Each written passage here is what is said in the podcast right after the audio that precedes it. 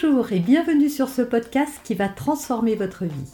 Je suis Noémie de Saint-Cernin, je suis coach certifié RNCP, auteur de plusieurs livres best-sellers, conférencière, formatrice en développement personnel et en parentalité, référente pour les médias, entrepreneuse, épouse et maman de trois enfants. Ce podcast, je partage avec vous chaque semaine des outils, des conseils et des clés concrètes pour vous aider à vous libérer de vos blocages, à améliorer vos relations, à mieux gérer vos émotions, à remettre du sens dans votre vie, à retrouver énergie et positivité et bien d'autres choses encore afin d'obtenir la vie qui vous fait rêver construire une relation authentique et saine dans un couple. Clé numéro 1, prendre conscience des schémas inconscients qui dirigent votre vie de couple, votre vie en général et de couple en particulier parce qu'on voit tous le monde à travers les yeux du passé et notre partenaire euh, évidemment. Et donc en réalité, quand on rencontre une personne, le problème c'est que bon, au début de la relation, tout est un peu tout rose. Hein, et d'ailleurs, si c'est pas tout rose, méfiez-vous parce qu'au début tout doit être très rose, euh, voilà.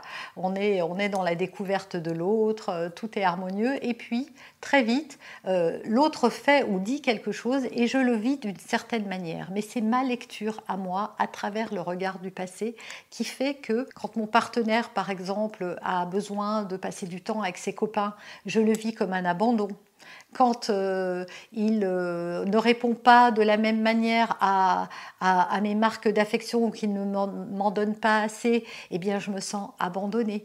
Quand euh, il je sais pas, il ne me fait pas de cadeau, je trouve que c'est injuste, etc., etc.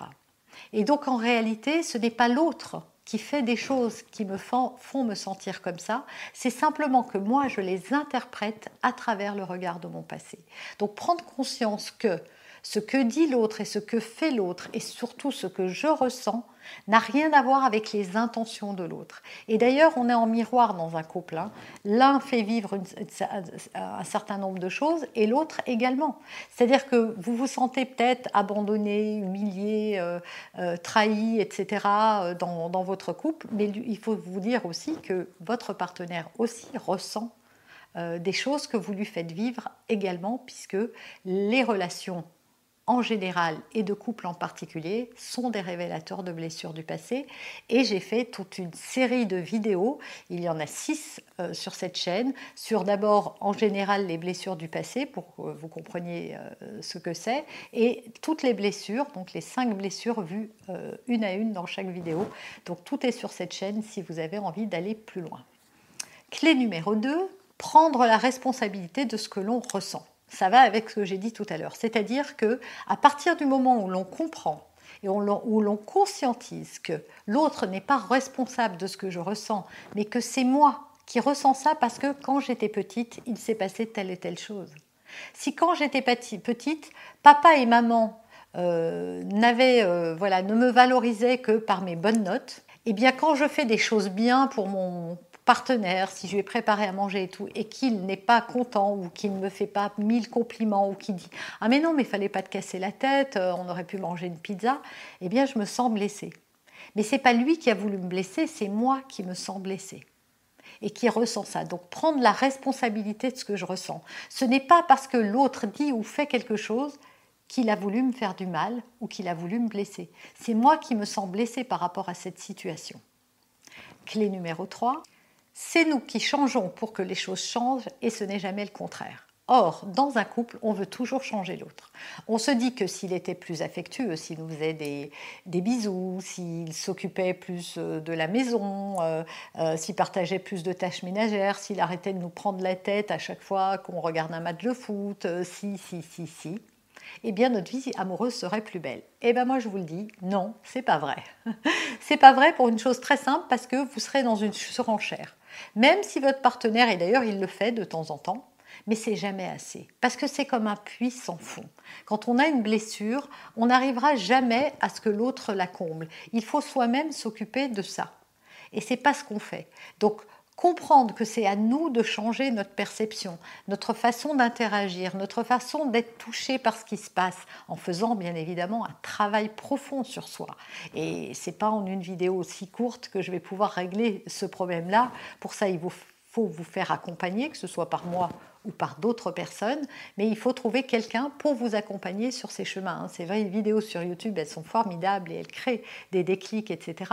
Mais vraiment pour un travail de fond, voilà, pour aller beaucoup plus loin, évidemment, il est nécessaire euh, d'avoir peut-être plus de proximité avec un thérapeute pour, euh, pour pouvoir aller euh, dégrossir tout ça, laisser émerger, vous aider à trouver en fait où est le blocage, où est la faille, quelles sont vos blessures, qu'est-ce que vous rejouez de votre passé dans vos relations amoureuses.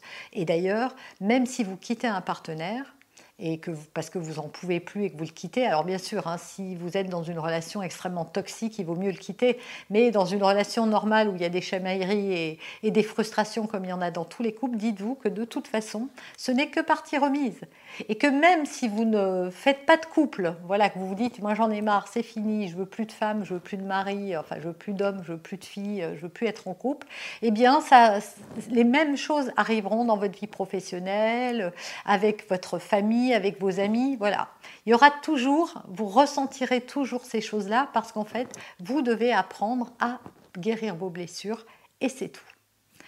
Quatrième clé, travailler sur votre propre guérison, voilà, et nourrir votre relation. Au lieu d'être en opposition, en réaction par rapport à ce qui, aux problèmes qui peuvent intervenir dans votre couple, c'est voir l'autre comme un révélateur de blessures, comme, quelqu'un qui vous challenge. Et dites-vous que vous aviez, vous, vous lui faites vivre exactement les mêmes challenges. Peut-être qu'il le prend mieux que vous, ça c'est possible. Peut-être qu'il est un peu plus émotionnellement moins affecté ou qu'il ne vous le montre pas. Quand je dis il, c'est euh, la personne, hein, je devrais dire elle ne vous le montre pas. Mais bon, c'est voilà, quand je fais des vidéos, moi je ne parle pas euh, de filles ou de garçons, je parle des deux. Hein. Évidemment, euh, ça, n'est pas, ça, ne s'adresse pas qu'à une partie de, de la population. C'est pareil que l'on soit un homme ou une femme. Et d'ailleurs, on peut être un homme avec un homme, une femme avec une femme. Les problèmes sont les mêmes.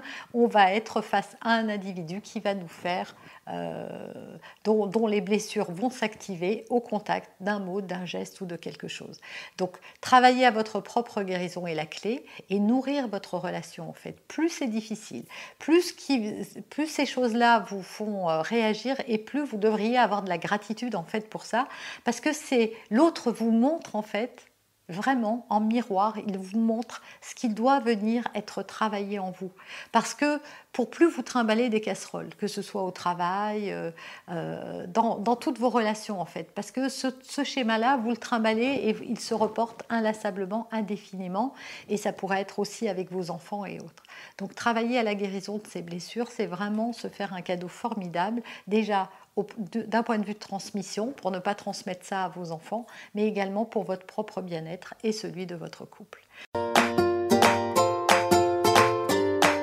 Vous avez aimé cet épisode? Abonnez-vous pour être informé de toutes mes futures publications. Laissez un avis 5 étoiles sur la plateforme que vous utilisez et un commentaire afin de m'aider à diffuser mes graines de conscience et de bienveillance à d'autres personnes. Vous pouvez aussi, si vous en avez envie, partagez ce podcast à vos amis. Merci, merci d'avance pour votre soutien. Pour aller plus loin, vous pouvez me retrouver sur ma chaîne YouTube, mon site internet et mes réseaux sociaux. Ils portent mon nom, Noémie de Saint-Cernin. Et si vous souhaitez aller plus loin et vous faire accompagner, venez rejoindre mes programmes de coaching et mes accompagnements. Tout est indiqué sur mon site internet www.noémie-de-saint-cernin.com dans la rubrique Mes coachings et formations. Vous pourrez également télécharger gratuitement les coffrets cadeaux que j'ai spécialement concoctés pour vous. À très bientôt